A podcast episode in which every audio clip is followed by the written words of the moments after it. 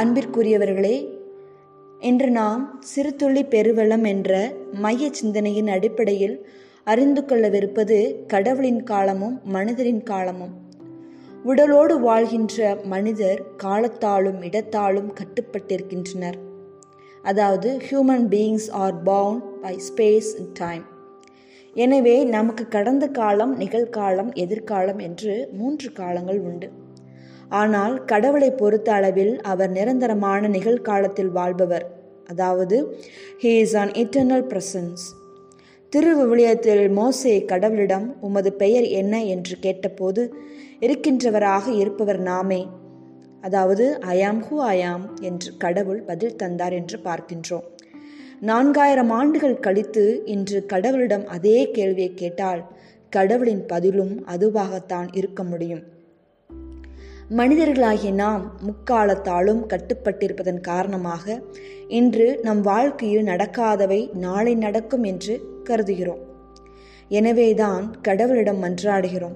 ஆனால் கடவுளின் காலம் நிரந்தரமான நிகழ்காலம் என்பதாலும் அவருக்கு எதிர்காலம் என்ற ஒன்று இல்லாததாலும் அவரை பொறுத்த அளவில் நமக்கு தேவையான அனைத்தும் ஏற்கனவே கொடுக்கப்பட்டுவிட்டன. இந்த முரண்பாட்டை எவ்வாறு புரிந்து கொள்வது இன்னும் குறிப்பிட்டு சொல்ல வேண்டுமெனில் இந்த முரண்பாட்டை சரி செய்வது எப்படி?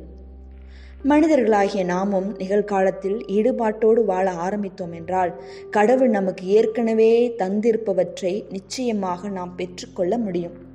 நம் வாழ்வு கடந்த காலத்திலும் எதிர்காலத்திலும் சிக்கி சீரழிவது நமக்கு தெரியாத ஒன்றல்ல. அதாவது இங்கு கடவுள் நமக்கு தேவையானவற்றை தருகிறார் என்று சொல்லும் பொழுது அதை பொருளாதார ரீதியாக மட்டும் புரிந்து கொள்வது சரியல்ல.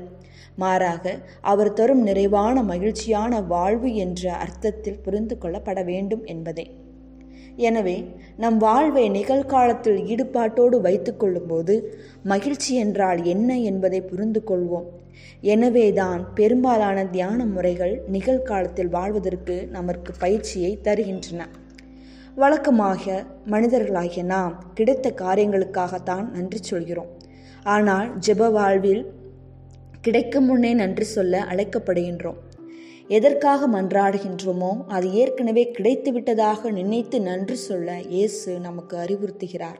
ஆகவே உங்களுக்கு சொல்கிறேன் நீங்கள் இறைவனிடம் வேண்டும் பொழுது எவற்றையெல்லாம் கேட்பீர்களோ அவற்றை பெற்றுவிட்டீர்கள் என நம்புங்கள். நீங்கள் கேட்டபடியே நடக்கும் என்று புனித மார்க் நற்செய்தியிலே நற்செய்தியிலே அதிகார பதினொன்று இறை வார்த்தை இருபத்தி நான்கிலே இவ்வாறாக கூறப்பட்டிருக்கின்றது. இயேசு அவ்வாறு சொல்வதற்கான காரணம் என்ன? கடவுளுக்கு கடந்த காலமும் கிடையாது எதிர்காலமும் கிடையாது. அவரை பொறுத்த அளவில் முக்காலமும் ஒன்றுதான். கடவுளிடம் நாம் ஒன்றை கேட்கும்போது அவர் புதிதாக ஒன்றை நமக்கு தரப்போவதில்லை. நமக்கு தேவையானது அனைத்தும் ஏற்கனவே நமக்கு கொடுக்கப்பட்டு விட்டது. ஆனால் இறைவன் நமக்கு ஏற்கனவே கொடுத்திருப்பவற்றை பெறுகின்ற மனநிலையில் நாம் இல்லாததால்தான் அவை இன்னும் நம்மை வந்தடையவில்லை. கடவுள் நமக்கு கொடுத்திருப்பவற்றிற்கும் அவற்றை நாம் பெறாததற்கும் இடையேயான தடை நம் மனத்திலேயன்றி வேறெங்கும் கிடையாது.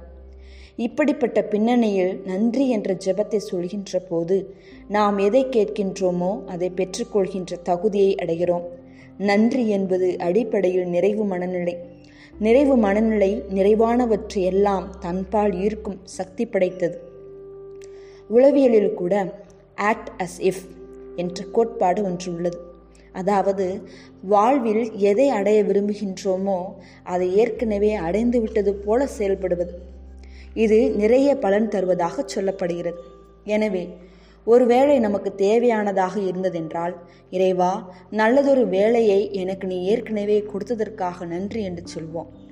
ஒரு நல்ல உறவு நமக்கு தேவையானதாக இருந்ததென்றால் இறைவா ஒரு நல்ல உறவை ஏற்படுத்தி கொடுத்ததற்காக நன்றி என்று சொல்வோம்.